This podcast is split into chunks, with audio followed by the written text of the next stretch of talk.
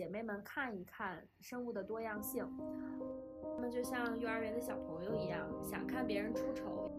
女性主义者会仅因为她是一个女性主义者而遭受到网暴。提供我以后我来姨妈我也不来，我就爱别人的眼。呃，穿着就是带血的裤子去端泡面。他们不会有这种辩证的思维去看一个人是立体的，他这个人可以是拥有不同的特征的。他们是平庸之恶，也恰恰也是不甘平庸之恶。说我们现在能够接受一个人不穿内衣他就被网暴吗？我们虽然现在总体上来看，我们确实有非常非常多的处境的困难，但是我们不要把自己自视为弱者了。大家好，我是维丽，欢迎来到寻找梅丽娜。这期我们邀请到了两位嘉宾，是带引号的嘉宾，穗姐和拳皇。穗姐呢是作为我们上期节目的嘉宾，收到了很多听众的反馈，她自己在小红书上呢也有账号来分享女权相关的一些内容。但是他这个账号经历了网暴之后炸号了。拳皇呢是作为一个在网络上多次为各种社会事件发声的网络原住民和女权主义者，也经历过网暴。我们今天呢就从被网暴的亲身经历展开，聊聊网络暴力的施暴者，针对女性的系统性性别暴力，以及面对网暴我们该怎么办等话题。那么首先先请两位嘉宾呃分享这个自己被网暴的经历吧。感觉有点 像往伤口上撒盐，有一点残忍。穗姐先来吧。大家好，我是穗姐。没想到这么快又回到了寻找梅丽娜的 这个播客上面，欢迎欢迎欢迎，谢谢。呃，其实虽然我我说自己是受到了网暴，嗯，但是这个程度可能没有那么重。呃，我先做几点说明吧，就是呃，我今天可能会比较少用到女性主义。女权主义这两个词汇，呃，不是说我不想或者是不敢在，呃，声明自己的这个身份。这次的事件也给我敲响了一个警钟，所以我嗯以后会比较谨慎的使用这两个词汇来形容自己。呃，还有第二点是，呃，就像我刚才说的，我这个经历的话。我不知道它可不可以算是一次网暴。我在小红书上很短暂的一个经历吧，因为我在小红书上发发这个动态，可能也就是发了两周。当时是主要分享一些女性主义的书籍，还有一些呃我的日常生活。我可能在两个星期左右的时间就有了七十多个粉丝，我自己对这个还是比较满意的。而且这两周时间内，我其实成为了小红书的深度用户，我每天都会疯狂的点开小红书来看。有没有新加的关注？有没有人给我点赞？有没有人给我评论？呃，所以也是非常可惜啊！现在小红书失去了我这个深度用户。那我当时经历的这个小小的事件，我不知道它能不能算是网暴的这个事件，就是我的一些比较多人点赞的呃小红书上面的动态。呃，其实主要是女性主义书籍的一个书单，还有我自己的书的一个照片。当时就是有很多人在下面评论我，呃，带有一些辱骂性质的语言，而且还有人加了我的粉丝给我发私信，说我是希特勒转世之类的话。其实当时我看了以后很懵，我想啊，是吗？这就是了吗？当时其实我看到一瞬间，我觉得哇，这种人怎么这话也说得出来？我当时第一感受是感谢这些网络平台有那种未加互关之前能发一条消息的这个机制，我觉得这个非常好。如果他噼里啪啦说一大堆，我可能经受不住。另外一个是，当我发现有人开始给我发这些东西的时候。我就积极的在寻找方式来自救，我不想看到很多人骂我，我觉得我不舒适，我需要一个安全的信息茧房来，呃，让自己有一个好心情。谁上网是为了被别人骂的呢？所以我当时，呃，去小红书搞那个设置，它是有一个七天一键防护的，这个我觉得小红书做的也是不错的。嗯，但是就是我也肯定它的这些东西。我看那个一键防护之后，我再也不会收到别人给我发呃辱骂性质的私信或者是评论了。但是没想到的是，过了没有多久，我发现很多人不停的来关注我，他们的这个号都有比较明显的特征，比如说都是性别设置为男的账号，而且这些账号一看就是小号，他们没有发很多的动态，可能甚至有些连用户名都没有设置，也没有设置个人的简介。而且可能他们粉丝量非常少，是个位数，甚至是零。然后这些用户他们的一个画像大概就是这种样子。我当时发现了这个情况之后，我就把所有的这些用户全部都拉黑了。我以为这个事情差不多就结束了，结果就到下午。我的号就没有了。他跟我说，因为很多人举报给我封号了。我当时还申诉了一下，他说对不起，经过审核确实违规了，就给我永久封号。而且当时其实还有一个事情，整起事件里面唯一一个让我觉得有一点害怕的一个小插曲吧，在我那条呃女性主义书单的动态下面，可能给我做了一个评论，说要去抖音上发我。在那个上面暴露了一些个人信息，这就是大概一个经历。所以说我也不知道它可不可以算是一个网暴，因为我在及时的嗯做出了一些反应之后，并且是得益于这个平台有一些嗯相应的保护机制，所以我能够避免有一个扩这个被辱骂的现象扩大。那你？当时违规，小红书没有给出具体的，你说，比如说违了哪条规则，就是说你违规。对，没有，他就是直接告诉我，呃，说我违违反了他那个什么社区规定吧。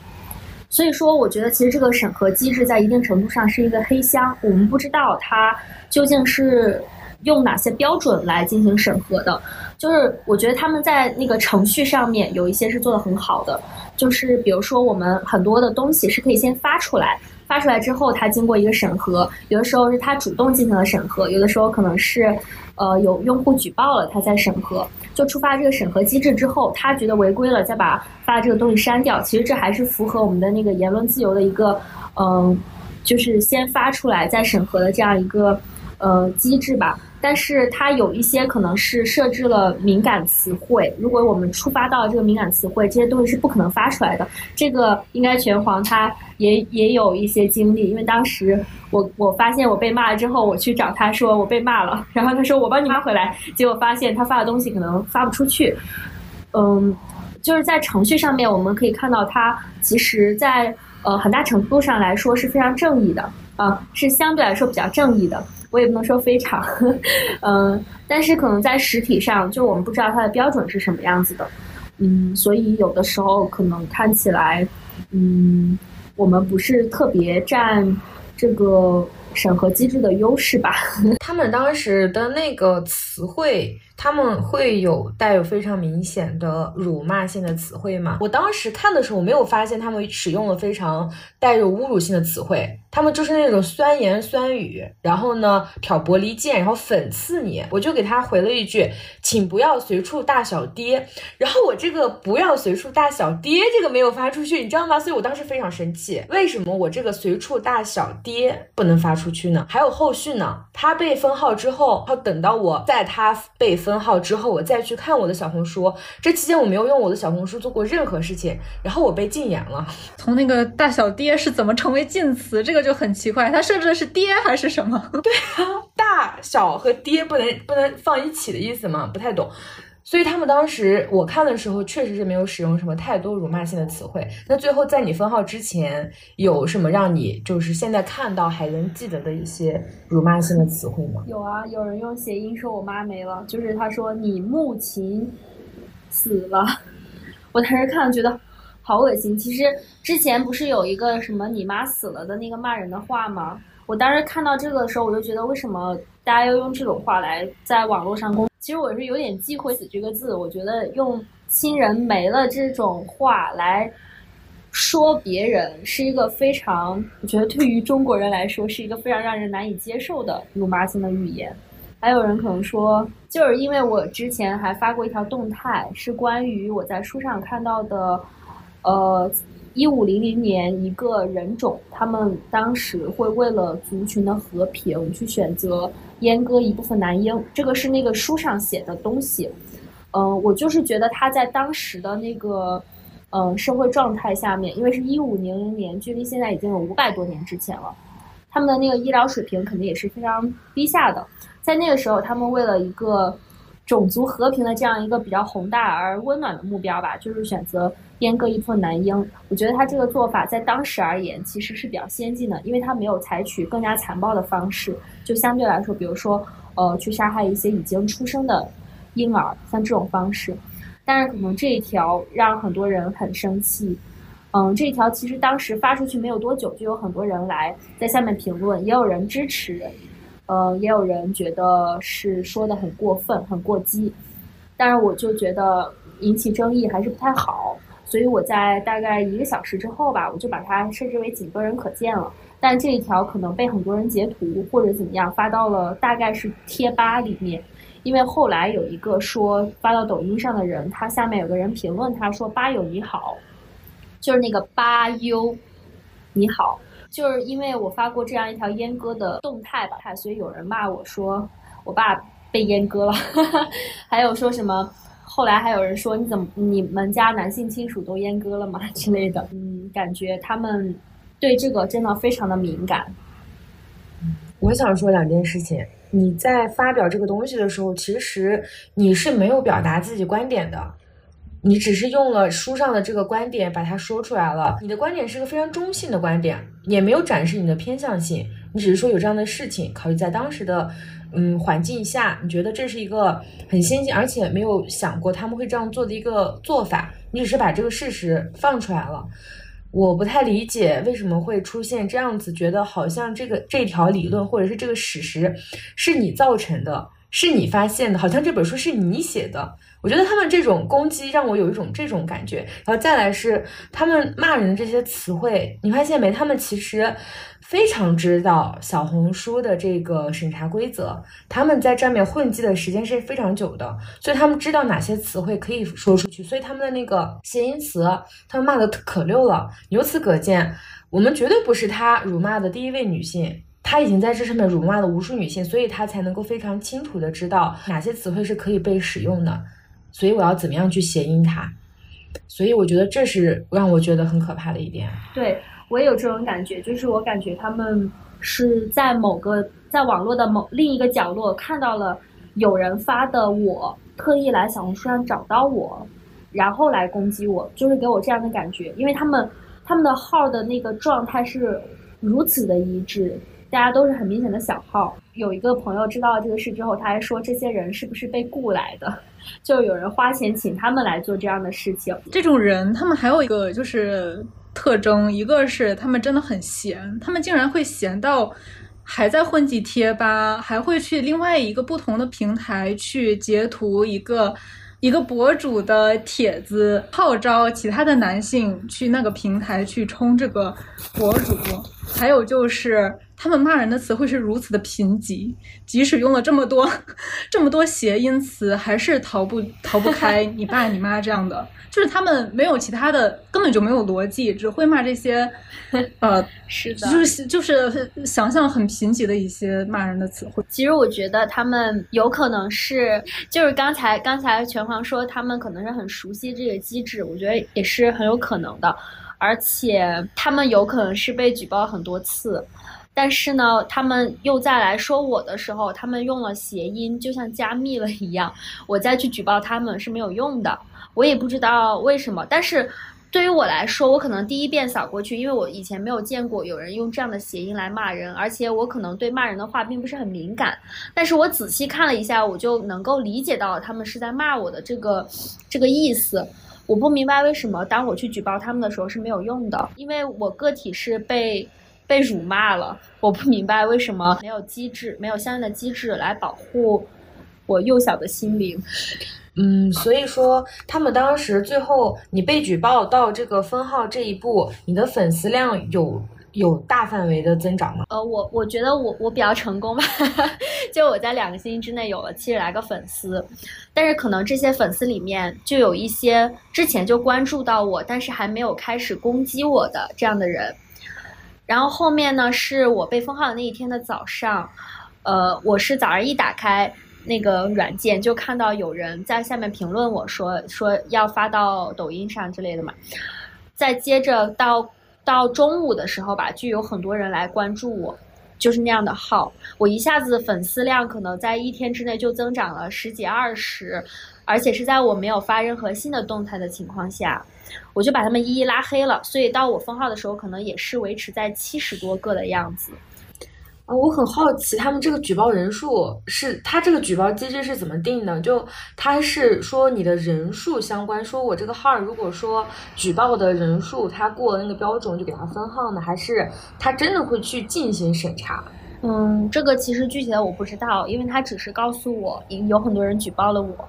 他也没有说具体是几个人，而且在封号之前，我也没有收到我被人举报的这个呃一个消息提醒。对。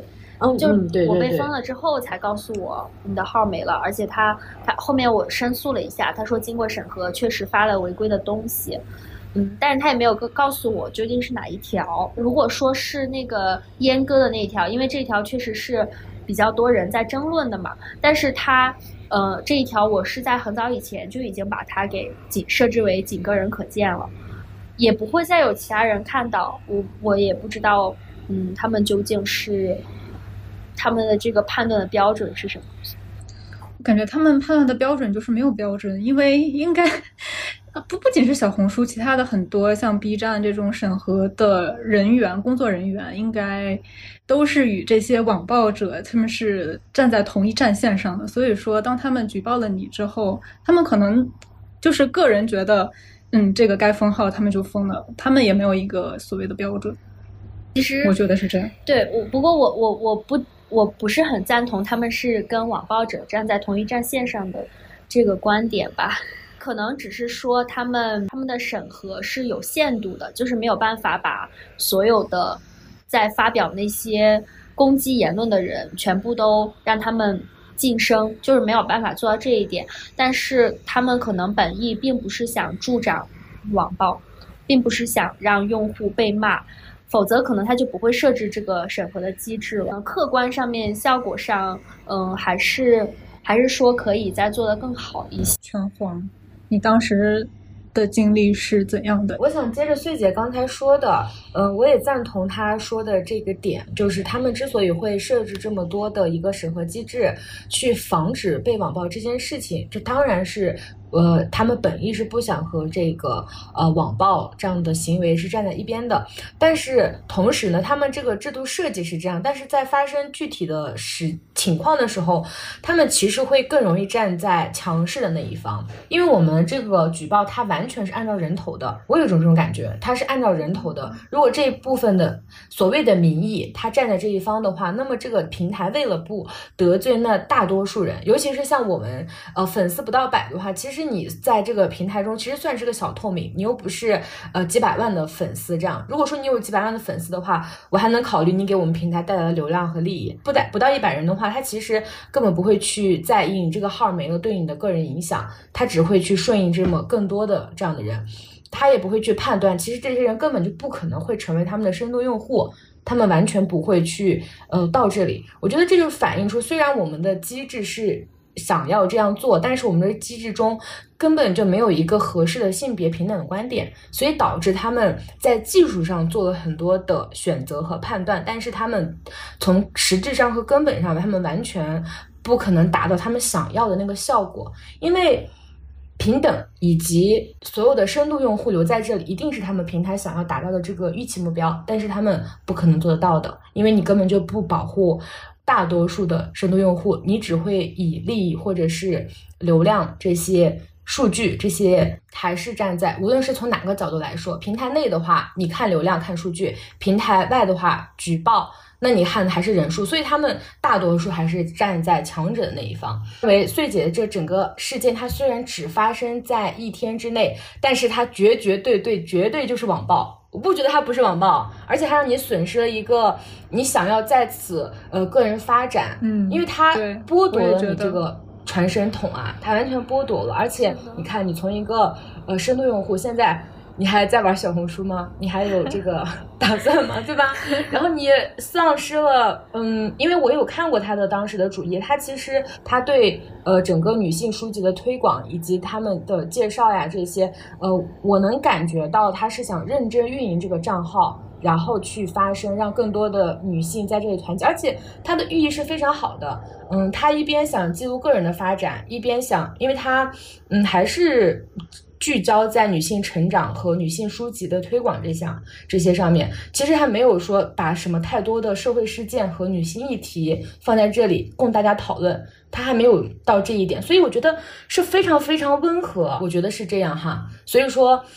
绝对是被网暴啊！我觉得这毋庸置疑。然后我被网暴的话，在微博上，我在微博上呢。我上网去寻求我的个人保护我个人的权利，嗯，因为我当时被搞在了那个高速公路上回不了家，所以说我就发了一个帖子，然后这个帖子呢受到了很多人的关注。那在我们这片土地上，你去发声，呃，他们会很在意你给这个地方抹黑这件事情，所以他们会呃极力的阻止这件事情发生。而我呢，只能说把我们这个地方的 tag 超话加进去。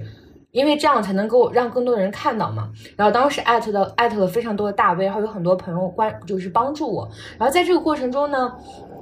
就有非常多热爱这个地方的人就给我发私信让我删博，然后呢质问我为什么要不顾这么多人的努力，然后呢呃就觉得我自己搞特殊，为什么？就是他们的逻辑很简单，他们逻辑就是在于有很多人都比你辛苦，有很多人都比你更惨。为什么你就不能有个大局观，你知道吧？他们自己坐在家里，然后你回不了家，他们完全不会去和你共情你回不了家这件事情，他们只会觉得你不要给我们不要发表这样的东西，让别人觉得我们这个里的地方治理或者是政策不行。你这样子，你你一点都不热爱你的家乡，就是他们很多话术是这样的。这件事情其实当时没有给我带来太多的一个心理上的创伤吧，因为当时还是支持我的人居多，呃，骂我的人，因为我实在是一手机没电，二在外面风餐露宿的，我当时还在搞绝食抗议呢，哪有时间理他们说什么，忙的要死。当时，嗯，被看见这件事情带来的这种害怕是首位的。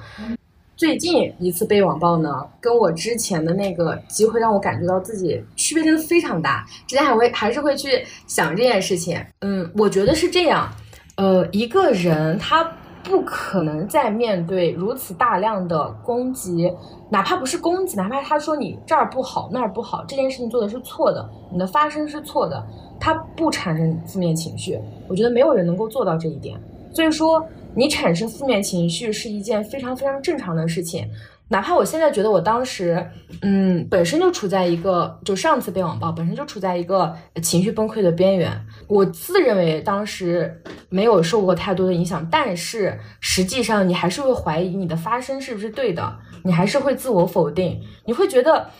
是不是我一个人事情太多了才会被这样。我最近被网暴事情是这样的，他的妻子发了一发了一段儿。呃，他被打的一个视频，然后呢，那个男的是把他的那个呃，应该是婴儿床的那个护栏吧，直接直接卸了之后，直接朝他身上揍。呃，原文说的很清楚，是他报警了。这件事情发生之后，他报警了，然后报警之后，警察来了，就那个视频时间很长，警察来了，听到警察敲门声，然后警察走了之后，他被打的更惨，就在同一个角度，他就被打的特别惨，比之前更惨。我发了一条这样的评论。我说谁再来给我讲一讲，我们已经平等了。你看到报警的下场了没？就是打得更惨，就是这样一条评论。然后我这条评论呢，就是我刚刚去刚才去看了一下，有四百多条的回复，但是你要在一开始的时候，大概有二百多条都是在骂我的。但但是他们骂的词儿特别搞笑，就像你刚刚说的一样，他们的那个我有看他们的账号，就跟你说的一样，他们的账号首先没有个人生活的痕迹。就这个账号不是一个活的活人的账号，你知道吗？它上面账号全部都是转发，而且呢，大多数真的都是小号，你看不出来他的一个性格特点或者是一些个人信息，而且你能感觉到这个人很无聊。我刚才去抄了一个，他其实是也没有使用太多侮辱性词。以前被网暴，刻板印象是会觉得是不是会有很多辱骂性的呀？呃，就骂你，我觉得骂爹骂妈就是平时生活中都会会碰到这类人。然后就会觉得这个人被网暴是不是那种特别脏呀，或者是怎么怎么样对你进行这种辱骂？其实不是的。我发现现在他们的这种网暴的话术，他们知道怎样的话术可以被发出去，他们非常的去贴合这个审查的机制。嗯，骂穗姐的那些和我骂骂我的这些，嗯，我觉得挺像的，因为穗姐刚才拎出来讲的是爹和妈妈，但是我当时看她主页的时候，有很多人有，我记得特别深，有一个人说的是，嗯，他们就是觉得一个我身边优秀的女生是这样这样，嗯，你跑来告诉我你是优秀的女性，no，你不是，他们是这种酸言酸语的这种话术，其实没有说太多的那种辱骂性的词汇，可是让你看着超级不爽，你知道吗？超级不爽，对。当时还有一个人跟我说的是，你作为一个什么什么什么，就是我以我这个身份，就是我我自己作为某某某这样一类人，为什么要读这些无聊的书啊？哎，我可以给你接上，我我真的完美跟你接上。你那条是为什么要读这种无聊的书？我这里是让我多读贾平凹的书，他让我，而他那个原话是，他在我的下面评论是。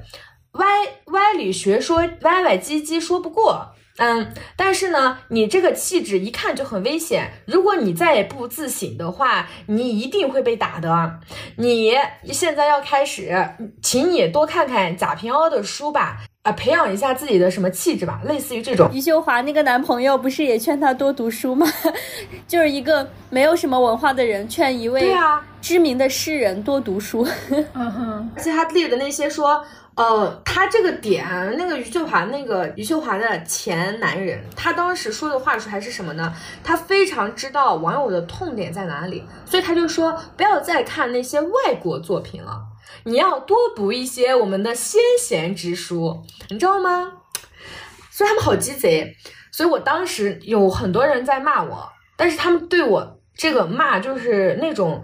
表面上那些其实没有太入耳，也没有太入眼，已经不太 care 这件事情了。但是我当时看到这个教导我多读书的时候，先是哦一笑，但是你真的会生气的，你知道吗？就是你真的会生气，你特别想跟他理论一下。这种人是非常多的，他们总觉得你应该多读点我说的那些书，就是跟我女我女我也一个逻辑。嗯，你说起这个，我又想起来，我还有几条。有，就是我发过一本《爱说教的男人》，就一本书叫这个名字。有人在下面评论说，小红书上的女人最爱说教了。还有人说我妈天天说我，就是这种，我就觉得真的是很无语。他们其实。逻辑可能不是特别好，但是他们非常会吵架，就是他们完全知道怎么样说，怎么样阴阳怪气你，能让你最难受。那种不会让你真的很生气、很暴躁，但是就是让你觉得看了以后就浑身不舒服。像幼儿园的小朋友，你知道吗？你想跟他讲道理，你想跟他对话，但是你又觉得我说这些他能听懂吗？然后他听不懂就算了吧，他还觉得自己看到的世界就是一切，他还扯着你的裤腿跟你讲。你不要干这个了，你干干我我说的那些事情吧。就是幼儿园的小朋友，他只能使用非常情绪化和他呃所见即所得的世界的那点东西，然后呢教导你不要再 干这些事情了。哎，好无语。嗯，然后我这次网暴呢，就让我其实没有受到太多的一个伤害，因为我发现我的战斗力超级强。就我看到他们这些话，因为我当时是被网暴之后，我是那种很开心的发到我们的，就发到我的朋友群里面，我就发给他们，我说呀，看我被网暴了。然后我说，我说你看这个男的说的什么什么。然后呢，因为我就。有一个人在骂我之后，后面有人看到他就会跟他对线嘛，然后他会跟其他人对线，然后他跟其他人对线那些话，我就一个一个截图给他们看。我说啊，太好笑了，这些男的，就是就仿佛那个事件的那个主人公不是我，能跑到我的主页上来骂我的人其实是很少的，嗯，有就有那么两三个吧。然后呢，我也不会把他们的评论删掉，我就把它摆在那里。我一般就只会回复一个滚。但是有一个人的 ID 我一直记得，有一个人他就说我是武大郎，他说我是武大郎，这个呃我没有太在意这件事情。但是呢，你知道他的那个 ID 是什么吗？他的 ID 是给爷嗦嗦牛子，好恶臭啊！哎呀，太恶心了！真的，我把他这个 ID 记进我的脑子里了，就太恶心了。嗯，你说的这个关于外貌的，嗯嗯，这种讽刺，其实我也有，因为我那个号上一开始我是没有特别的去给自己做一个定位的，我不是说一开始就想到我要发一发这种书籍的分享，其实我一开始只是想在上面发一些自己想发的任意的东西，所以我在上面发了一个呃我去做睫毛的一个照片，但是我那个照片经经过了我的后码，就是我连鼻子都遮住了，就只露出来了我的睫毛。后面还有一个人在我发女性主义的书籍的呃那些动态下面评论我说，说我长得丑，爱他的眼之类的这种话吧。然后接着就把我拉黑了，因为我想进去看看他是什么货色的时候，发现我看不到了，我就觉得，就是他们做的这些，其实真的是现实生活上，现实生活他们骂女人的那些方式搬到网上去了而已。嗯，你刚才说的那个，他们骂完你之后就立刻把你拉黑这一点，我也经历过。你知道吗？这种时候是最气的，这种时候真的超级气。他跑到你的家门口拉了一坨屎，然后你想把这坨屎丢给他的时候，他走了，而且你找不到他了，不能你找不到他家在哪儿了。你知道这种时候最气，因为你想反击的时候，你没有办法找到他。不过我跟你还不太一样，就是我可能看到之后不怎么会去反击。就有的时候是可能有姐妹跟我观点不太一样来评论的时候，我可能会跟跟他们对话一下，但是呃其他的嗯那些让我特别不适的，我可能不会理会他们，我就把它放在那里。刚开始我是可能会把它删掉或者是举报，嗯，但是后来我发现有有一些时候举报似乎没有特别立竿见影的效果吧。所以我当时是把我那条置顶的动态，就是我做了一个评论，我就说这些下面的评论我都不会删掉，意思就是让我当时具体的用词我已经记不清了，但是我很清楚的记得是，我一开始的那个评论可能也是用了呃这个平台上不太允许的话吧，我发出去了这条评论，但是当我想把这条评论置顶的时候，他跟我说不符合相关的规则，不能置顶。我就修改了一下，按照我的理解来修改了一下，后来可能是置顶成功了，但是也没有什么用，因为很快我的号就没有了。还是就这个封号让我觉得非常遗憾的是，没有办法让姐妹们见识到真的见识到这种生物的多样性，而且可能也是，就我现在想想，虽然这个呃七天防护的功能是保护了我，但是也让我没有机会发现。更多的这种让我觉得很无语、值得值得举报的用户，对，所以如果如果说我没有开启这个功能，我就能知道到底会有一个什么样规模的一个嗯被攻击的情况发生。当然，可能那那可能我是现在站着说话不腰疼，而且。你这个一键防护，它会不会把就是把所有的私信都给你屏蔽了，是吧？所以说，如果是有姐妹来支持我，我可能也收不到。嗯，我可能现在就是站着说话不腰疼吧，因为这次这个小小的这一次经历没有给我造成什么特别实质性的伤害。但如果我我没有打开这个功能，那可能我的世界现在就还在。疗愈当中了，哦，对对，你们刚刚其实有说到报者的一个共同特征，就是他们的账号里边很假，就是像一个假人一样。就是这种人，他们会在网络上更肆无忌惮的去施暴。我是作为一个旁观者去观察这个网暴的群体或者是种种行为的。我观察到的最多的一个网暴的高发区域。有我看到的啊，有两个，一个是追星的粉丝，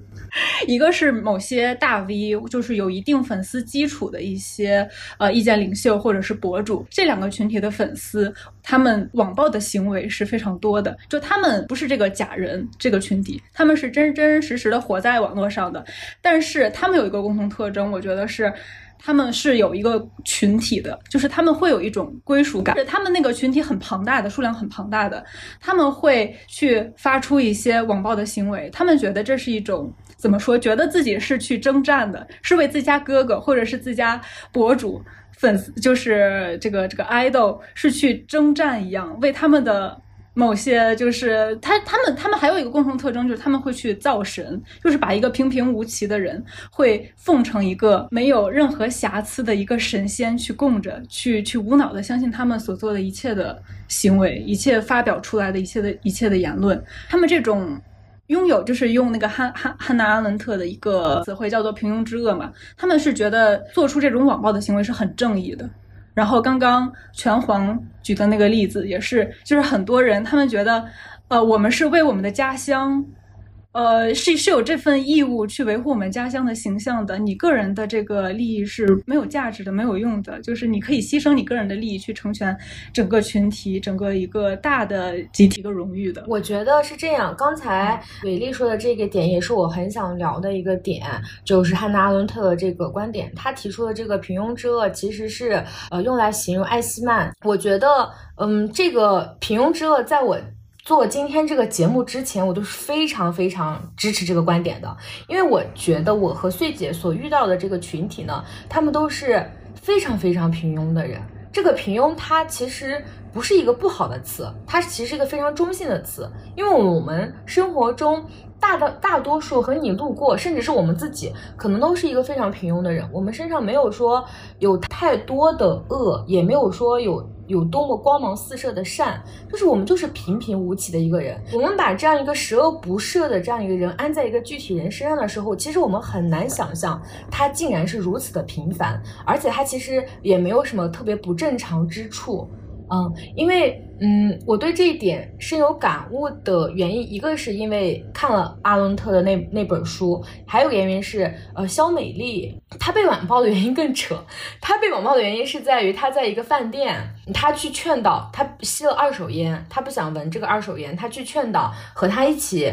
呃对面吃饭的那个男性，她就把他拍下来，就劝导他说让他不要再去吸烟了，但是对方不听他的。然后他就把这段争论的这个视频呢发到了网上，然后就遭到了非常非常多的人的暴力。然后我就觉得他的这个 被暴力真的很扯淡。然后他当时他有提到他们在生活中是很平凡的，但是就因为这个匿名的状态，就意味着他可以不再是他，他就是一个虚拟的人，而且他不仅把他自己当成一个是虚拟的一个。强者 maybe 在他的大脑中，他把我们，他把这些所有被网暴的人，为什么很多人会说你为什么不能共情我，或者是你为什么要对这么如此善良的人要做这样的事情的时候，其实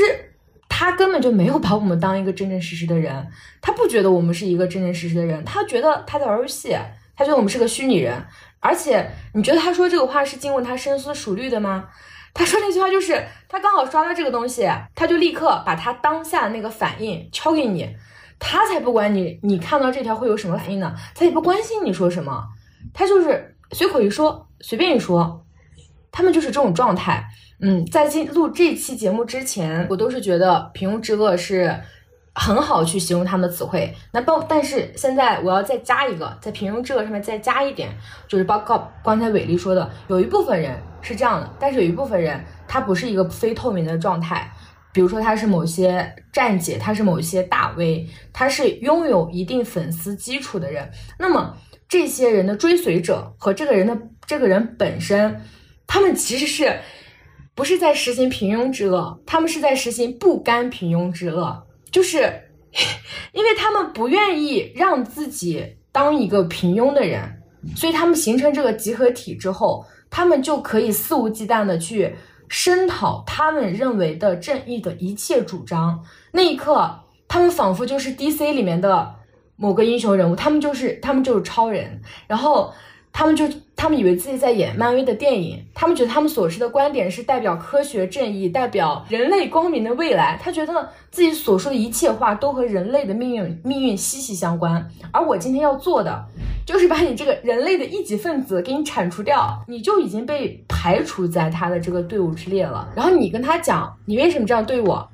你不是我这个队伍的人，而我是个强者，我有资格这样对你。在他们的游戏规则下就是这样。你就会觉得，用平庸弱来形容他们不恰当，够恰当。他们是平庸之恶，也恰恰也是不甘平庸之恶。嗯，对，我觉得对拳皇说的这个非常好，就是他们其实他们其实整个人是平庸的，他们只是不甘于自己这种平庸。他们的平庸体现在他们的思想上是非常二极管的，他们对于人的评价是非常平面的。一个人只能是好人，就是完完全全的好人，或者是完完全全的坏人。就是他一个人会因为做的一件非常小的事而变成一个十恶不赦的坏人。他们。不会有这种辩证的思维去看一个人是立体的，他这个人可以是拥有不同的特征的、不同的特质的，他没有完全没有这种思想，进而去就是铲除异己这样。对的，其实他们这种现象在我们就是哪怕放眼在全世界，它并不是只是发生在网络世界中，包括在我们的。嗯，国就是我们拿一个我们整个国家来看，或者是拿一个具体的体制来看，我们每个人都安了一个具体的一个角色或者是身份。那么其实我们很多时候的形式都是在去模仿别人，或者是去按照别人给我们这个角色形式。但是人性的觉醒，就是你从你这个别人给你安的这个角色中，你挣脱出来，然后你再去看，就是你需要去独立的去思考你自己的行为。代表着什么？就是你就是要停下来去想一想，你正在做什么。而讲到这里，其实我我真的非常想想聊一件事情，就是昨天啊，呃，那个高铁上没有那个卫生巾这个事件，就我没有想到，一开始我看到这个东西的时候，我没有想到它会引起这么多的争论。我今年去上海那天的时候，我就来大姨妈，我我就滴到了那个椅子上，然后当时真的非常窘迫，我周围全是男性。而且我等那个送餐车过来，我以为送餐车上会有，好巧不巧，我这边那个列车员也是男性，就我我不太去想问他们，不太想问他们你们有没有这个卫生巾，所以我就一直以为，如果我那天问了，可能他就是有的，但是我只是我因为我没有问，我好不容易等到那个列车员过来的时候，问他，他说没有啊，我以为只是这一趟没有啊，我没有想到原来是一直。呃，目前好像只有昆明的那个高铁会有，就是从来没有人想到要把这个卫生巾这个东西，没有说你要送给我。只是说，你把它当成卫生纸和啤酒一样，把它放在那里，我要购买它，可不可以？我完全想不到这件事情会在网上引起这么大的讨论，而且我真的经历过这个尴尬，好在是我女权觉醒之后经历的，不然的话，我那天一定要饿肚子的。我那天因为我穿牛仔裤，其实是可以看出来的，因为真的你什么都没有垫啊，真的会很那个啥，而且我本人就是量也比较大那种类型，我只能垫一堆卫生纸，就真的露出来了，你知道，因为它真的就是在那个布上，它真的就是有。哦，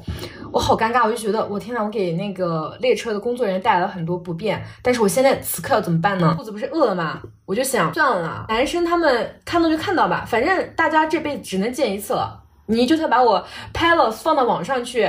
没有人在，没有人会知道我是谁。我就顶着我那个被 已经被血污染的裤子，因为我要穿穿过一个长长的走廊，我在最后去泡泡面，我就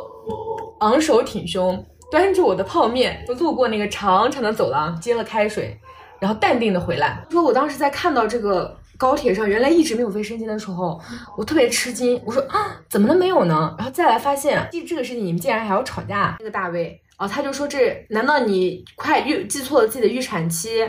难道你就要在车上安那个产房吗？我觉得能说出这种话的人，真的就是他们。他们就是面对这样的问题，他们就根本不愿停下来想一想这件事情，而且他们也没有说想要了解女生的这个经期的这个变化。女生的女生来月经并不是固定的，能被固定的人真的是太少太少了。它随着你身体的激素的发展，它每个月的来的时间都不一样。还有那种我女我也的言论，就说啊，我我每次出远门或者是怎样，我一定会在自己的包里面带卫生巾的，薄薄的一片，你为什么不带呢？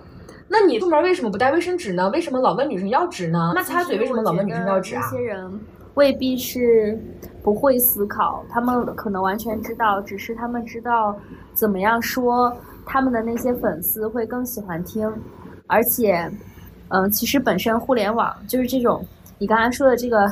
平不平就不甘平庸之恶，其实我觉得确实是这样。因为互联网可以给这些在日常生活中非常平凡的人一些权利，就是他们完全可以影响别人，甚至可以改变别人的生活，改变别人的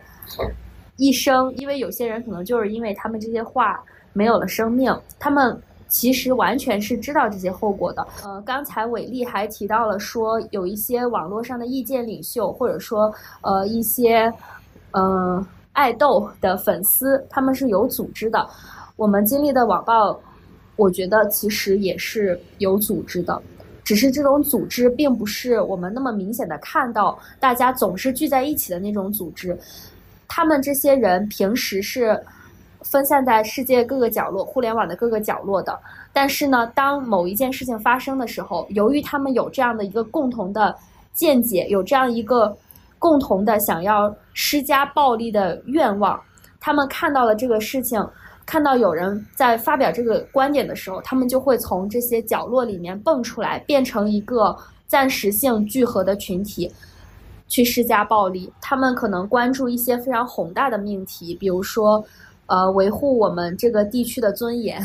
就不要让别人觉得我们这里的人不好。呃，还有一些，比如说刚才拳皇也提到说，呃，余秀华的那个前男人，他非常了解现在的网民关心什么，就是比如说一些呃关于外国啊之类的这些东西，就对于我们来说，这些可能是很宏大的，不关涉到我们，他们可能呃。在这种方面不会想到个体，但是呢，这种情况只是出现在这些个体不是他们的时候。如果这个个体是他们，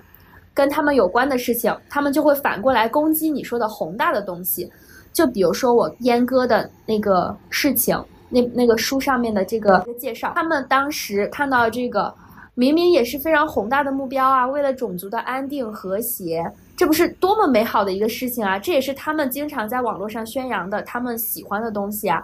可是当他们看到这个代价是阉割，他们一下子自己的那个身体部位就觉得难受了，而且他们一想到自己有那么强烈的，嗯，拥有后代的这种欲望，他们可能马上就受不了了，就觉得哇，这不是要加诸于我自己了吗？可是明明其实是五百年前的事情，但是他们就套到自己身上，然后去攻击。我们这些在倡导大的事情的人，刚才拳皇还说到这个高铁上面的卫生巾的事情，其实我也完全没有想到高铁上竟然没有卫生巾。这高铁上不就是个小卖部吗？哪个小卖部没有卫生巾？卖卫生巾这么赚钱，卫生巾不是很暴利的东西吗？这么多女生买不起卫生巾，要去拼爹爹上买那种按斤称的卫生巾。嗯哦，有一个冷知识，呃，卫生巾它收取的税是按照奢侈品收的啊。对啊，这种这种高税收的东西，为了我们国家的税收，也应该在高铁上多售卖啊！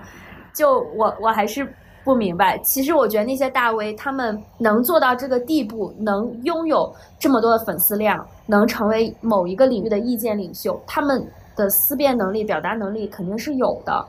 那至于他们是不是想不到呢？那我觉得，嗯，或许是未必。或许他们只是知作为一个理性人，他们知道怎么样发声对自己更有利。对，我觉得那些微博上的大 V，他们嗯，或许是有一些思考能力的，但是他们的粉丝，我就不敢保证了，也不敢揣测了。然后刚刚想说的是那个呃，穗姐说的阉割男婴这个事例，简直是太妙了哇，很生动的体现了就是这些人啊，就是不。他们刀没有落到他们脖子上的时候，他们就是事不关己，高高挂起，并且去攻击别人。这个例子的就是对应的一个例子，就是让女人生孩子是为了国家未来后继有人。你女人不生孩子，这个国家该怎么办呢？如果是男人生孩子，男人绝对不会说这种东西，不会用国家的大力来去逼迫男人去生孩子。他们真的太精明了。你说的这点跟跟穗姐说的那个真的完美对应。他们在面对，而且我们国家并不是要这样做啊，而且我们国家国家完全不可能会做这样的事情，只不过是一个五百年前的史料上面发生了这样的事情，把它摆出来，你就变得好像你真的要遭受这一切，而且这个书好像是我写的一样，这这般来攻击我。然后这个时候，什么国家大义啊，呃，什么国家发展都不是重要的问题了。然后呢，你现在却让我们。这些真正实实的要去经历这一切的人，然后发生在自己国家的这些事情的人，然后你们还要把我们的话筒抢过去说啊，那就多生啊，生一个又不会怎么样，太双标。之前不是还有一个脱口秀，就是说，如果男人来月经的话，那他们一定会因为自己量大，觉得非常的骄傲，天天在外面说我量超大的，就是说他们是不可能有月经羞耻的。哦，对哦，破产姐妹一三年还是一一二年的时候，他们在那个房他们的厕所里面就会有那个棉条的那个箱子嘛，但是当时也不是免费的。只是放在那里，你要去那种购买。然后当时他们也也在说呀，说如果如果是男人来月经的话，我跟你说这早就买免费了，免费了，真的。而且前两天是哪个国家这个棉条开始免费来的？爱尔兰是吗？好像是爱尔兰吧，反正是欧洲，应该是欧洲啊，反正不是不是欧洲的。对对对。然后我们就觉得如此大的差距。我发现你有你们有没有觉得，近这两年我们在讨论女权事件的时候，我们总我们总以为我们该讨论一个更前沿的话题，或者是更往前走一步的话题的时候，我们就发现啊，震惊于天哪，原来我们还要再去讨论这些事情，就 是啊，不是今年才有第一个女性的那个医学对呀？就是我会我总是会被这种现实给冲击到，哪怕我已经非常知道。呃，现在的现实它是怎么样子？但是我还是一次一次再次被冲击到。然后这个点，我想说三个地方，一个就是我们之所以今天我想强调这个呃平庸之恶呢，是我想强调这个恶它发生的一个普遍性。我们之所以会不断的有人在遭受网暴，不断的有人在互联网上去变成那个恶者。这正是说明了恶它有多么的普遍。嗯，再来就是，我觉得把平庸之恶放在这个网络事件上面，有一个很好的一个呃说法，就是在于，嗯，和平庸之恶一样，平庸之恶是嵌套在一个体制或者是一个嗯具体的一个上级命令这样一个虚无缥缈的一个东西中，而互联网上的人他是嵌套在一个匿名的状态下。他不会因为他说的某一句话承担任何的责任，也不会因为他说的这个话，比如说刘学周的那个事件，刘学周就是因为很多粉丝啊，不是不能叫他粉丝，很多人去网暴他，每个让刘学周，刘学周最后自杀了嘛。每个在刘学周的评论下面去说那些恶劣的话的人，他不会认为是他的话造成了刘学周的死亡，就是因为他躲在这个匿名的这个状态之下，他就不再是他，他只不过是所有这个庞大的这个恶魔中的一个非常小小的一个部分。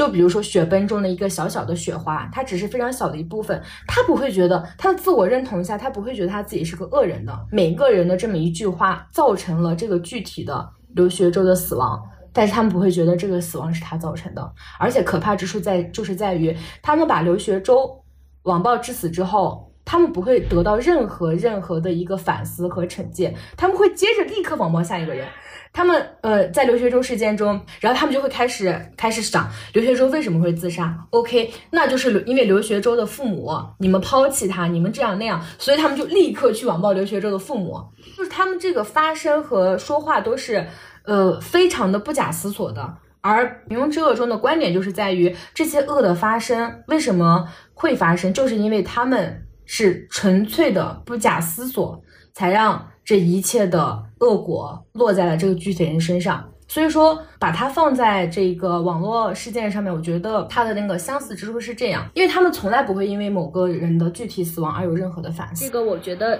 其实有一点吧，就是如果一个人就是在现在这个网络的运行机制或者说是它的这样一个环境之下吧。如果大家想要得到一定的流量，就希望被人关注的话，其实你的话题有争有争论性是一个比较重要的一点。说就是有那种欲戴王冠必承其重的感觉。我们能够看到的那些就是在网上被大范围关注的人，还有那些嗯社会热点事件当中的当事人，其实我觉得很有可能他们都经历了网暴，一定会有不管是什么样的人，一定会有人在指摘他，说他哪里哪里没有做好。一定会有的，嗯，只不过是这种网暴的规模和它的影响可能是不一样的。刚刚穗姐说到，有的人他们网暴的时候其实是故意说一些，就是你他会换位思考，哪些话会激怒你，会让你受到伤害。然后我就有在思考自己没有经历过网暴的原因，可能就是我在发表一些言论之前，就会自动开启这个网暴防御机制，就会去设想 自己的言论会不会招致一些非议，或者可能会发生的网暴。我可能，然后我可能就闭麦了，或者说我可能比较幸运，就是每次开麦之前。呃，每次开麦都是在一些没有什么流量和关注度的地方，然后侥幸逃过了一些网暴。所以综合来说，可能是呃勇气的缺乏和运气的加持，使我没有这些经历。那么你们作为网暴的亲身经历者，就是会害怕再次网暴吗？或者说，就是这次的网暴经历会给你们的生活带来哪些的影响和变化？我是觉得穗姐说的这个点。就是挺悲哀的，就是我们没有办法完完全全的在一个空间去释放自己的一切想法，然后我们只能，我们不是，我们就是被迫当一个温和派，我们只能让自己以这种方式存在在这里。我的看法是，我在被网暴之后，就和我现在的状态一样呀，我会继续做我的播客，然后继续呃不断的去。呃，发表观点。我其实之前在我在小红书上面有把我们这档寻找美丽娜的这个呃播客节目做了一个同同名的那个，之前是我个人的账号，我之在之前有发了很多自己的日常相关，然后我在。改成寻找梅丽娜之后，我就把之前的所有和自己相关的东西删掉了。原因就很简单啊，因为我知道我以后如果说发寻找寻找梅丽娜相关的呃女性主义相关的东西的话，那我一定会让不少的人爬过来的。所以说，我就提前把它删掉了，也是保护自己自保的一种方式。我就觉得挺悲哀的呀，很多博很多的女性博主都会遇到这样的问题，而我们并不是这些问题的制造者，我们。我们被迫选择以这样的方式苟活着。我的改变的话，可能就是会更加呃偏向于更加那种，就是我这好像没有什么消极的吧，除了让我更加变得更讨人厌以外，针对男性哈，嗯，因为他们骂我，我会觉得哈哈哈跳脚了。他们就是我们的笑料，对啊，就是呃，就是我一定会，就是他们怎么骂我，我一定会截图反复欣赏，品尝着他们匮乏的语言，然后觉得啊，身为一个女性，真竟是如此优雅。那你以后会像你所说的，比如说以更温和的形式，在或许在这个平台上，或许在其他的平台上继续推荐一些书籍，表达你的一些观点吗？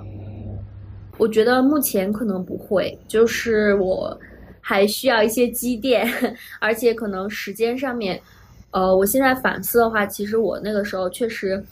作为一个深度用户，确实是有很多时间会泡在上面的，因为你你要用心的去经营这样一个账号，你就要嗯想办法在上面发一些非常优质的动态，那也是会耗费很多时间，而且我会沉溺于。看一看有没有新增的关注，就像就像发了一条朋友圈等待别人点赞一样的感觉，呃，所以说也是对时间的一个浪费。而且，嗯，我现在也是想，呃，看看能不能以其他的方式来做一些事情，因为我们我们的行动可以有多种的方式，就是我希望能，嗯，更加主动，也更加被其他人能够接受。不过其实。其实我我一开始想的是，呃，就是我我我我没有觉得，我没有特别的往我是一个什么什么者什么什么主义者这个方面想嘛。就是我我说这个网暴，我不是说觉得好像是因为什么什么者才被网暴的这样这种。就当你拿出来这样一个题目的时候，其实我当时觉得，嗯。就是我们可能可能是因为我们想要聚焦在这样一个话题上面，但是我我特别想说的是，就包括我们刚才提到的留学周，其实真的很多男性也是在被网暴的，虽然可能原因是不一样的，但是这种恶行它真的是充斥在这个网络空间的，虽然它现在也是明确的是一种犯罪行为，但是可能它确实很难追究，而且并不是所有的嗯发表这种。言论的人最后都会都会被制裁，所以说，它确实是呃，有隐蔽性，有复杂性，也非常难以呃最后追责。想到就是嗯，不只是因为性别的这个原因才会，只不过是性别可能是就是他们核心的原因是。看不得跟自己的观点不同的观点，只不过是这个性别的原因是他让他们跳脚的原因之一，也可能是我们作为女性特别容易由于这个原因受到网暴。嗯，我我理解，有有有，穗姐穗姐的意思可能就是在于，呃，这份苦是所有人都会在吃的。我们今天出这档节目呢，呃，并不是说想特别的去，呃呃，只说。我们只有女性在吃这个苦，当然是所有人都在吃这个苦。嗯，那从我的观点来看的话，呃，我之所以把主题定在呃女性主义者这个主题上面，是我想强调一件事情：女性主义者会仅因为她是一个女性主义者而遭受到网暴。嗯，这是我觉得非常非常不公的一件事情。然后第二件事情就是。呃，无论她是不是一个女性主义者，我们把从她这个女性从女性主义者这个身份上拉出来，我们单看女性本身，那么呃，我们可以看一下我们现在的互联网的整个场域上，很难说是这样的，他们的区别在哪里呢？他们的区别就是在一个男性，他如果被网暴的话，他绝大多数是因为他真的做了某些事情，他们这个网暴在他们看来是会有一些具体。且他们认为合理的事情，而且可能会在于，在我们的朴素价值观里面，可能确实会有一些我们认为不够妥当的事情。嗯，我们刚才举了刘学周的例子，那刘学周呢，就是因为呃，大多数人网暴他是因为觉得你爸妈从小丢弃你是他们的不对，但是那你也不应该在成年之后想要让他们给你买一套房。啊，这当然不是他自己的一个看法，是大多数网友的一个看法。那我觉得，其实很多人被网暴，尤其是男明星们啊，他有一个明明确确的理由。但是大家看一看，咱女明星被网暴都会因为什么事情呢？那女性她们真的是因为什么都没有做？那她们是自己不做的不好吗？不，我们有非常优秀的谷爱凌，啊，她为我们中国拿了拿了金牌，但是还是有那么多中国人。网暴他，我觉得美国人网暴他也就算了，他确实有非常多的啊那种各种原因，但是很多中国人网暴他，嗯，那你说他做了什么特别的事情吗？他没有，他为你们国家赢得了金牌，那你为什么网暴他，对吧？那么还有一个是，呃，我想说的是韩国的呃崔真理，因为她是我一直以来非常非常喜欢的女性，然后她也是在经历了长时间常年的网暴之后，在二零一九年选择了自杀。那么，他被网暴，在他生前，他被网暴是因为哪些事情呢？因为他不穿内衣，因为他谈了一场不符合大众期待的，嗯，大叔恋，他和一个长得很丑的大叔谈恋爱，不符合粉丝的期待，所以说跟以往的那种纯情的或者是非常可爱的人设不相符，所以我网暴你。他被网暴的原因就仅仅是因为他的这些原因。你说我们现在能够接受一个人不穿内衣他就被网暴吗？你以为很？你以为这是个天方夜谭吗？并不是，在我们中国也会发生很多这样的事情呀。我们的网红哪个网红他叫什么名字我忘了，就因为他的乳贴露出来了，他就被网暴了呀。我们哪个男明星会因为他露点儿了被网暴？不会，大家都会喊着：“哎呀，男菩萨来了。”这就是区别，这就是为什么我想把这个网暴聚焦在女性身上，因为女性被网暴往往不需要什么特别的理由，她不需要做什么事情，她就能被网暴。但是你找不出一个男的，他因为他什么都没有做，他就被网暴，你找不出来。而这些女性被网暴，她的一个后果往往是非常严重的。嗯，还是举谷爱凌和崔雪莉的例子。谷爱凌她作为咱们如此一个优秀、优质且天花板的一个女性形象，她在呃最近的一个微博上面，她特别强调了被网暴这件事情。她为什么会强调被网暴这件事情呢？就是因为她在意这件事情，这件事情其实给她带来了影响，她才会去提这件事情的。嗯，而且她提出来就是想要对那些网暴她的人亮剑。你们网暴我是吧？那我就要提出来，你们打不倒我。他这种精神也是在他遭受了很多负面情绪之后的一个反击。总结就是他还是受到了一些负面情绪。这个人如此优秀，如此强大，他还是会受到影响。因为我很喜欢 FX 这个团嘛，所以我一直以来都是，呃，基本上是我和他一起长大的。因为他是九四年，他是九四年的，我是九七年的。我上初中的时候他出道，所以我一直看着他们团的整个一个发展。嗯，我今天把他的那个崔雪莉哪些哪些让你感到不舒服？这个纪录片又翻出来看了一遍，这个纪录片就收录了很多别人说他的和他自己说他自己的一些东西，就他整个的一个成长过程和他最终被网暴的这些点，我是非常非常不能够接受的。做的事情是。帮助女性，他出了一档综艺叫《真理商店》。真理商店呢，他把最后的一个收益是五亿韩元，他把这个五亿韩元做成了一个卫生巾包，然后里面还有一些性教育的小绘本。他把这个做成这些东西，呃，分配给那些月经贫困的地区。所以说他做这些事情，为什么他要被骂呢？就是他，因为为什么？因为他关注女性，因为因为他不穿内衣，因为他嗯关注社会的一些热点，关注女性群体，嗯，就因为这些东西他被骂，而且最终的结果就是这些话术，这些暴力真的让他死亡了呀。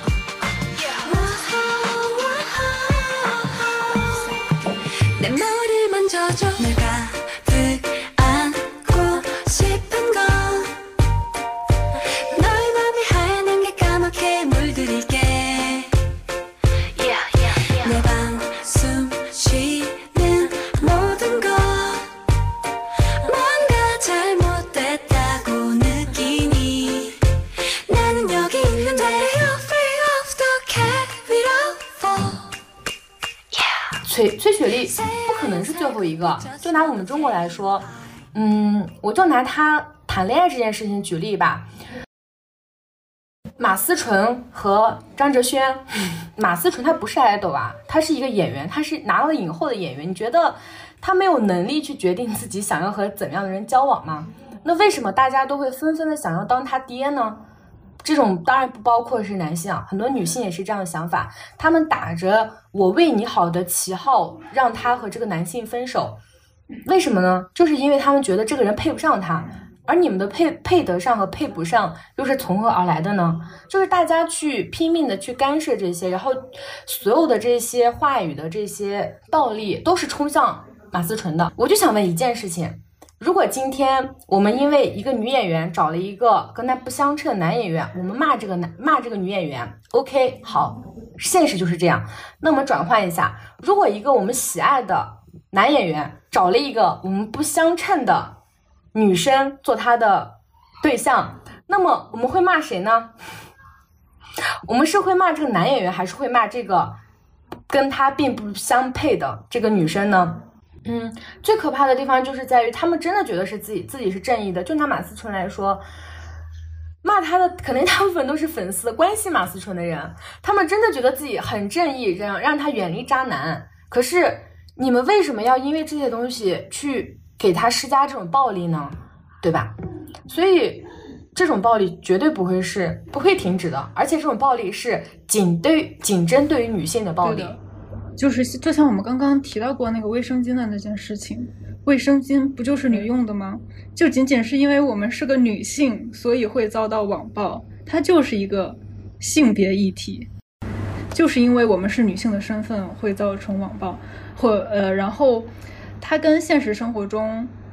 一样，比如说家。家庭暴力啊，我们经常就是也会听到这种话说啊，家庭暴力说是都是男的家暴女的，但是总会有男的跳出来说，那也有女的家暴男的呢。但是他们完全不考虑这个比例，你有几个女的去家暴男的？所以说，你说的这个。在我那条评论里面，就有不少人拿这点骂我啊。他他截了好多那种新闻上的截屏，有一个特别扯淡，他把那个新闻截图发给我，他说你看看这个，但是呢，他把那个标就是那个新闻标题他给他截掉了，你知道吧？他只截了一个女性在踢一个男性，就是在用脚踢他，但是呢，这个标题是什么呢？也是其他人把这个标题放上去，他说你为什么把标题截掉？那个标题是什么？那个标题是这个男性醉酒了。到处乱撒泼，然后他的妻子在制止他。哎呦天哪，太鸡贼了，太鸡贼了！就是说什么东西性别互换一下，绝对不是，绝对不是一样的。就是他，他，他就是不会是完全是另外一个场面，完全是另外一个情况。所以说，我觉得把女性。呃，单拎出来放在这个网络暴力里来作为一个话题来谈论是还是非常有必要的。而且就是在网络上，女性不仅会受到来自男性的网络暴力，她同时也会受到很多女性的暴力。在现实生活中，我们女性很少受到女性的暴力嘛，身体上的接触很肯定很少的。但是在网络上，很多女性她也觉得。啊，我女我也我是女的，我就不这样。你是女的，你怎么这样？我也会去说你。然后这时候，作为网力网络暴力的接收者，我们是不仅仅是会被受到伤害，而且是作为女性的有一种背叛的感觉、背刺的感觉。我觉得这种感受是更加令人崩溃的，更加令人受不了的，就是那种信念一瞬间就会崩塌那种感觉。我我我觉得放宽心吧，现在有不少反串的呢。就比如说那个卫生巾事件，我就觉得他说那个他把那个卫生巾和他钱夹类比，他说：“哎呀，我把我的卫生巾可以刚好放到我的钱夹里面，如此之小，你为什么不带着呢？”我就觉得，嗯，好多好多姐妹就说，我怎么觉得这人说把卫生巾和钱夹做比较很奇怪？我仔细想想，我觉得女的真不这样，我们女的，你说到反串这个啊，真的是。就是他们男的真的很闲，去会去潜入一些女性的社群，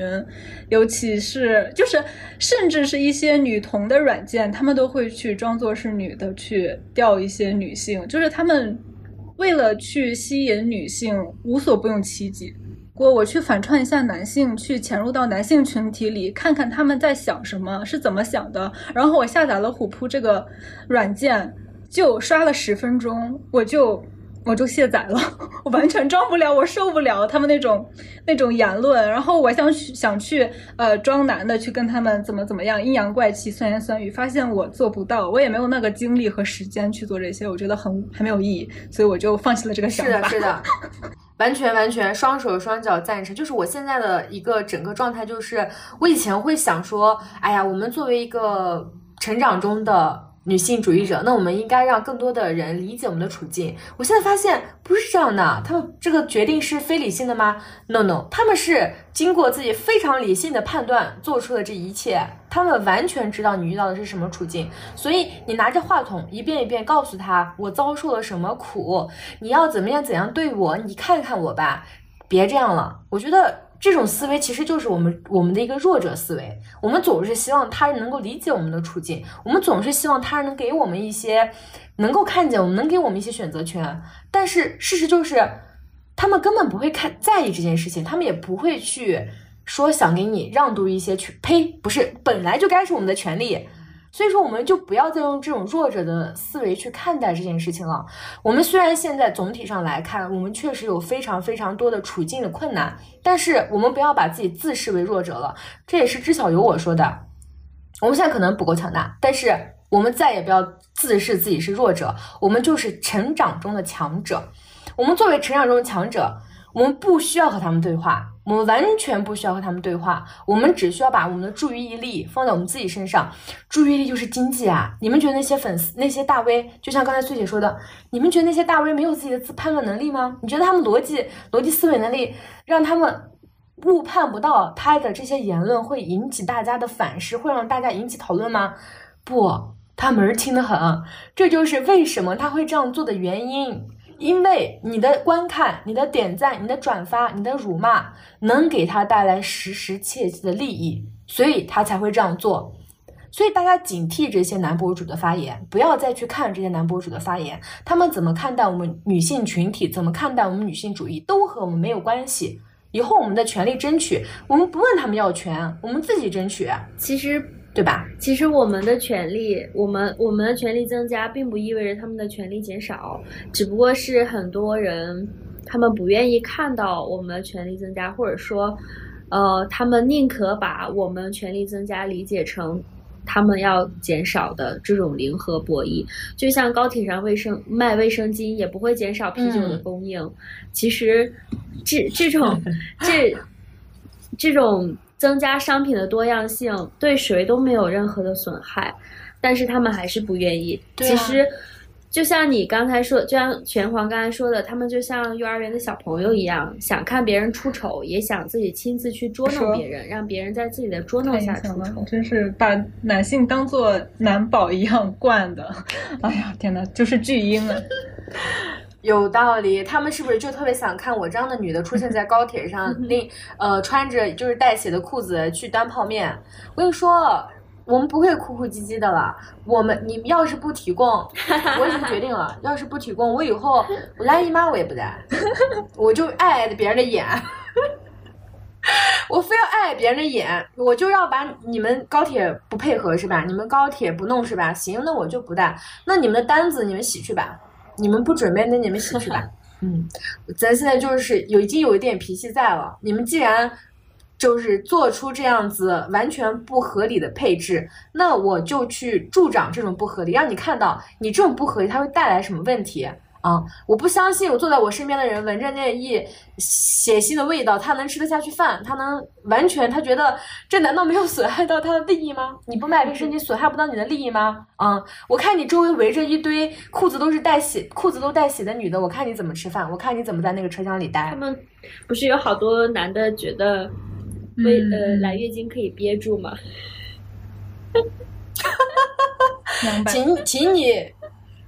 请你先把你的尿憋住，不要随地大小便就行。请你先做到这点。我在路上经常看到男性，包括男童和成年男性。哦，说到这个，我想到那个欧洲，我忘记是哪个国家了。因为他们那个男性好像经常随地大小便，就在马路上弄了很多 那种可以小便的小便池。我看到那个图片，其实我有一些生理性的不适，因为我只要想到有一个男的本来是随地大小便状态，然后他躲进了那里。就变得不是随地大小便，但是大家还是能够看到他在做什么，我自己就觉得很尴尬。而且同样的是，这个只是受益于男性的，他还是用公共财政来支持的，就还好我们国家没有这种东西，这个确实非常影响市容市貌。出现这样的东西，有人反对吗？有人会觉得，那你们能憋住吗？你们能憋住吗？请问，哇。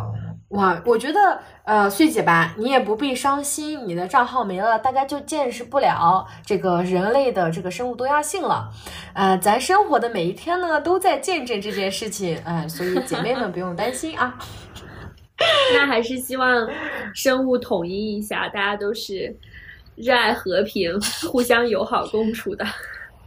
对，大家一起当个人吧，好吗？我们来一 先一起做，一起做个人吧。可能会面对这样的网暴。我们同也是经常会在社交一些社交平台上发一些啊什么生活中遇到的小事啊，谁知道谁知道哪天就会被大家发现了，然后就会被揪住一些很莫名其妙的点去攻击你。那我们遇到这种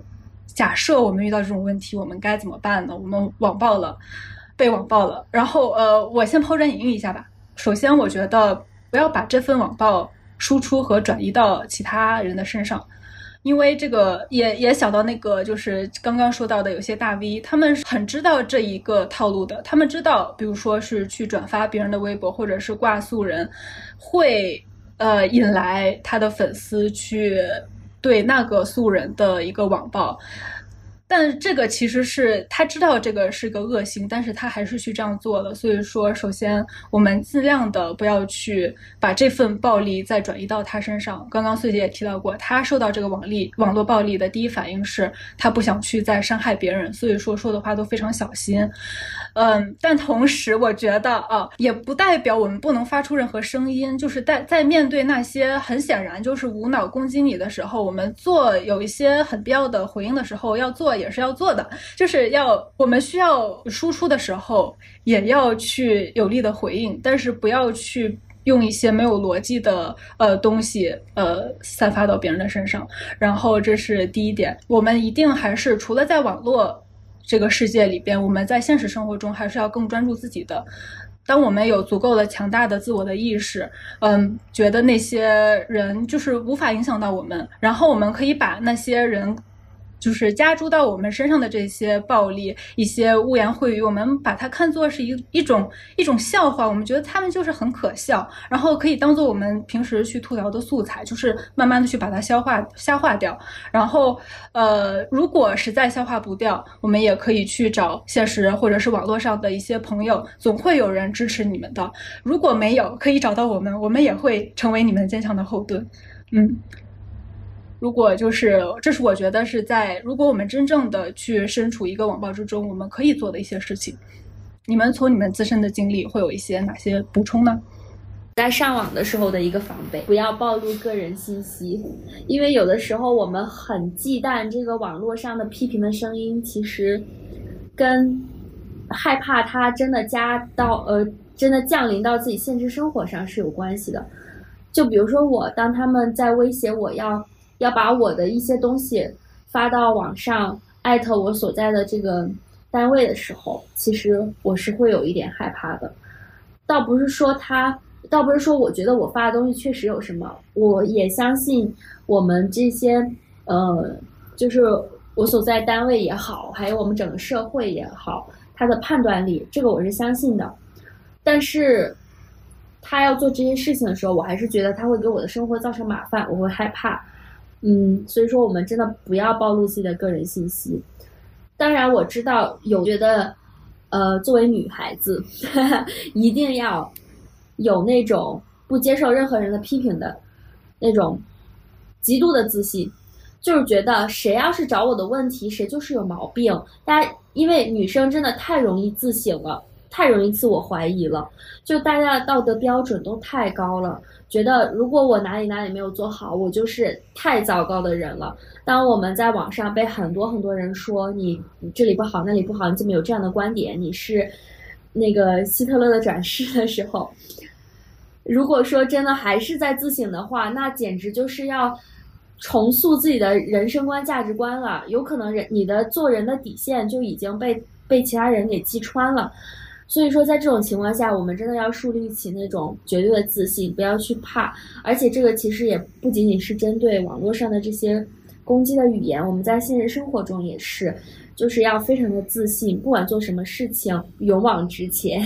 寻找一个现实生活当中的支持系统，及时的去排解，这个也很重要。因为网络不是我们生活的全部。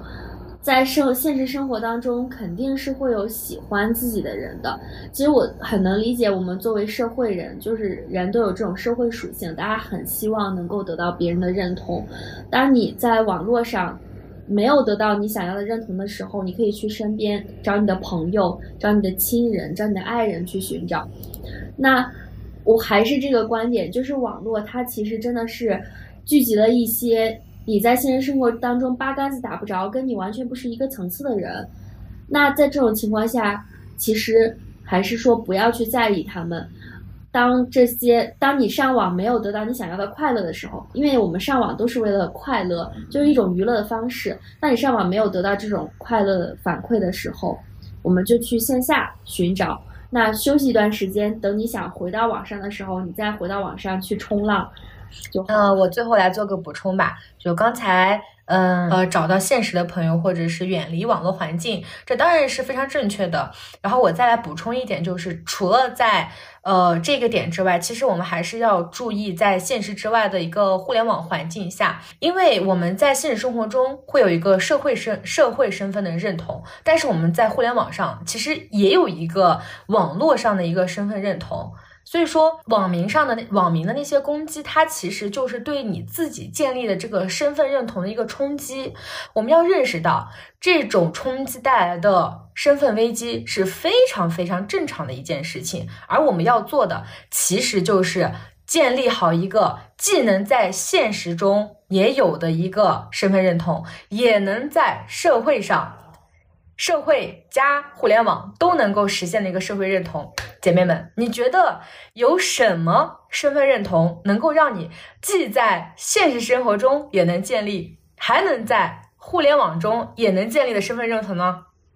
没别的，在我看来，就你只有女权主义，只有女权主义，它既能够让你在互联网上找到你的身份认同，别怕，女权姐妹们保护你。它也能够让你在线下让这么多的女权姐妹陪着你，然后呢，去帮助你解决你现实中实实在在的那些问题。我觉得这是。唯一一个路径，包括伟丽刚才提到的自我意识，这也是你自我意识觉醒之后的一个唯一路径。你除此之外，你找不到任何一个地方，它是能够既让你在线上，也能让你在线下完全完全的实现一个统一的身份认同。这是我要说的第一点。第二点是，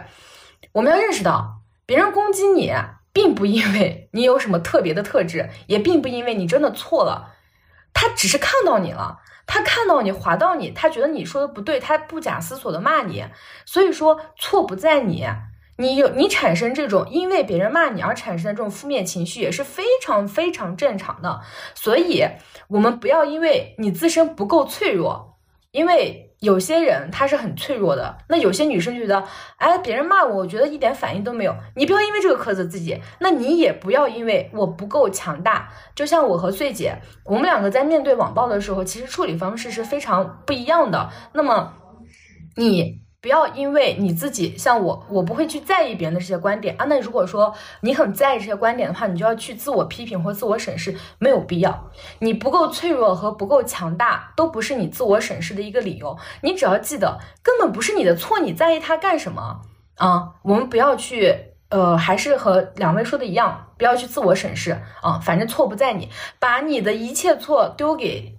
丢给丢给地球好吗？丢给地球中的一切，但是不是你，不要丢给你自己。第三点就是你要变得有攻击力啊。有些人的处理方式确实是，哎，那我就不和他对谈了。我觉得这是很正常的。我们不要到处骂别人，对吧？这当然不是我们我们所要去奉行的。但是我觉得，我呼吁大家建立一个总原则。这个总原则其实非常简单，就和就是和我们国家一直以来建立的总原则是非常一致的。人不犯我，我不犯人。人若犯我，天诛地灭；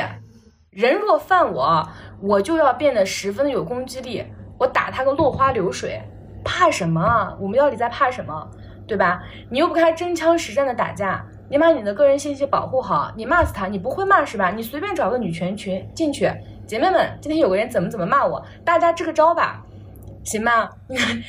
这个骂人也是需要学习的，这个骂人真的是需要学习的。很多人他真的不会骂人。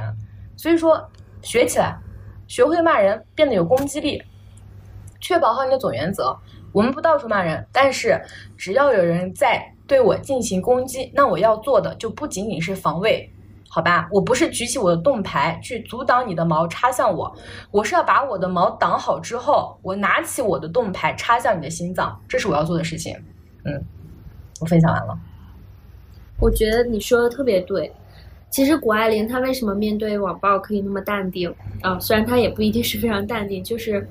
她她还是非常强大的在这方面，就是因为她有非常坚强的后盾，她知道这个东西不会真的影响实质性的影响到她的生活，因为她不靠这些东西恰饭。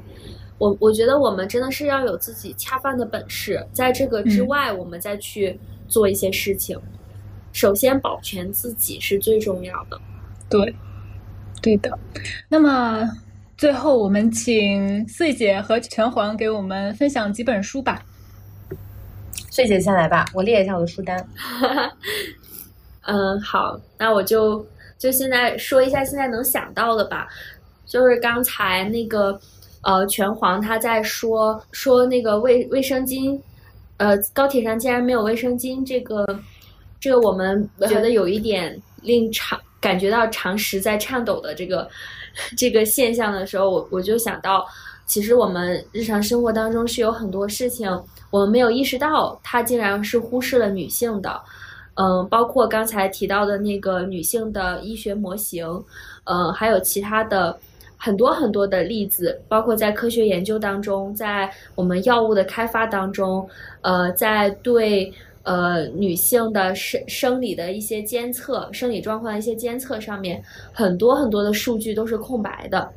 那这些东西呢，大家可以在一本叫做《看不见的女性》的书里面找到。呃，看了这个书，其实心里还是有点堵的。为什么我作为女性，很多时候被忽略了？但是我觉得我们还是要很乐观的想到，呃，我们认识到这种性别数据缺口是第一步。认识到了之后，我们就可以想办法去补全它。虽然好像有一点晚了，但是现在开始，我们也可以造福以后的姐妹。呃，我们在各行各业的女性可以把这些性别数据缺口补上，在我们的研究当中更多的插入这样的一个性别的视角。还有一本书，就是我刚才也有提到，呃，我在之前的那个账号里面有分享过的《爱说教的男人》这本书还是很薄的，很快就可以看完。我大概是用了一下午的时间就把它看完了。呃，他就是说的男性。很喜欢说教的一些原因，其实这本书呢，跟另一本书叫做《呃应得的权利》，它的副标题是“男性特权如何伤害女性”，跟这本书是有很多的相似之处的。就他们共同都认可一个概念，就是男性认为自己有能够向女性说教，呃，能够占有女性的性等等的一系列的权利，他们认为这是应得的。呃，那那个。爱说教男人可能就是着重于男人认为自己比女性更有知识，能够去对女性进行一些指导的这方面。那另一本那个应得的权利呢，它可能就是在更多方面提到了，呃，男性是如何对待女性的。我现在想到的大概就是这三本。那玄黄先说一下，如果我一会儿又想到了，我再来说。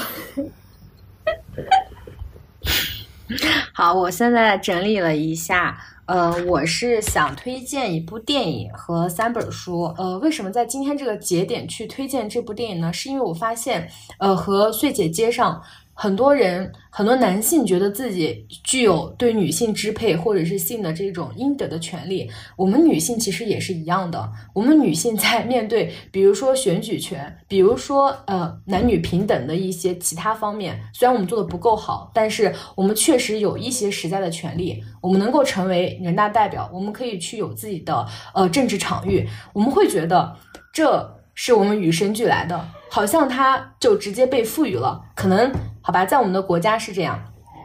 跟我们建国的时候就直接没有经历过女性的一个革命，就直接妇女能顶半边天，我们女性就看似没有什么斗争的登上了这个场域，但实际并不是这样的。实际是在革命的过程中，我们有非常非常多优秀的女性，是一步一步的再去推进这一切的进展，只不过最后这个功名没有记在他们头上罢了。那么我们看其他的国家，选举权。这么一个这么重要的权利，它在那么晚，然后经过那么多代的人的努力才能够得到。我希望所有的女性都去看这部电影，让我们得到我们如今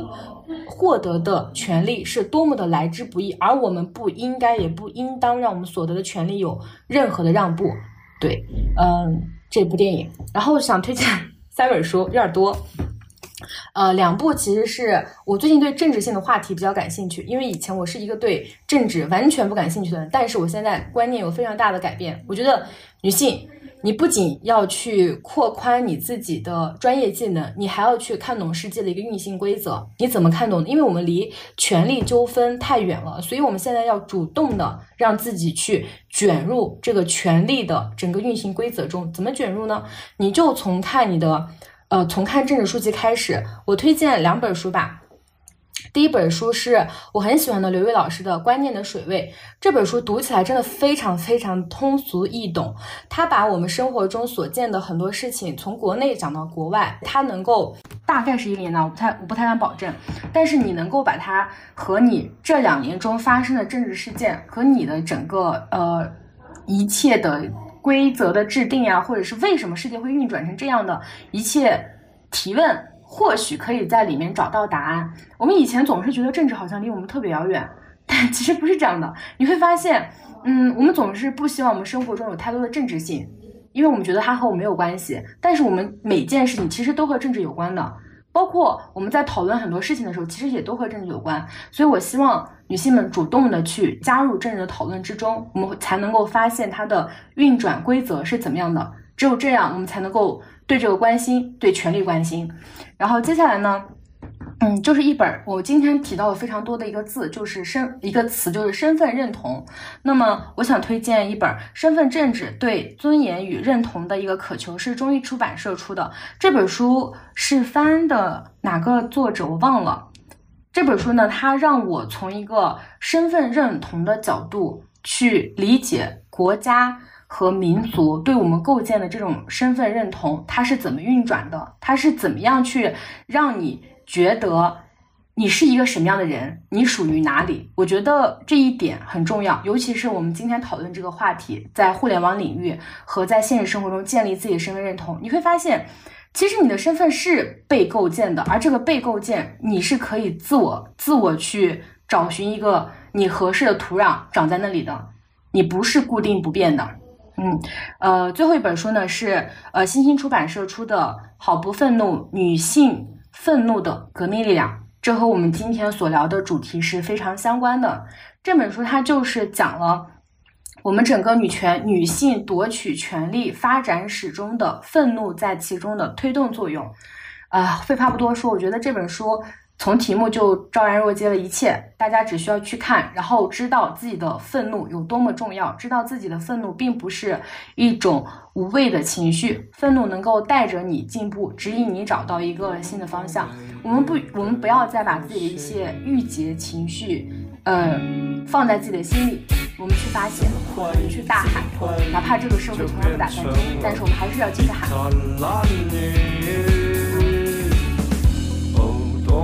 单纯的一首诗，怎么会，怎么会，都变成了讽刺。我想要说的，前人们都说过了；我想要做的，有钱人都做过了。我想要。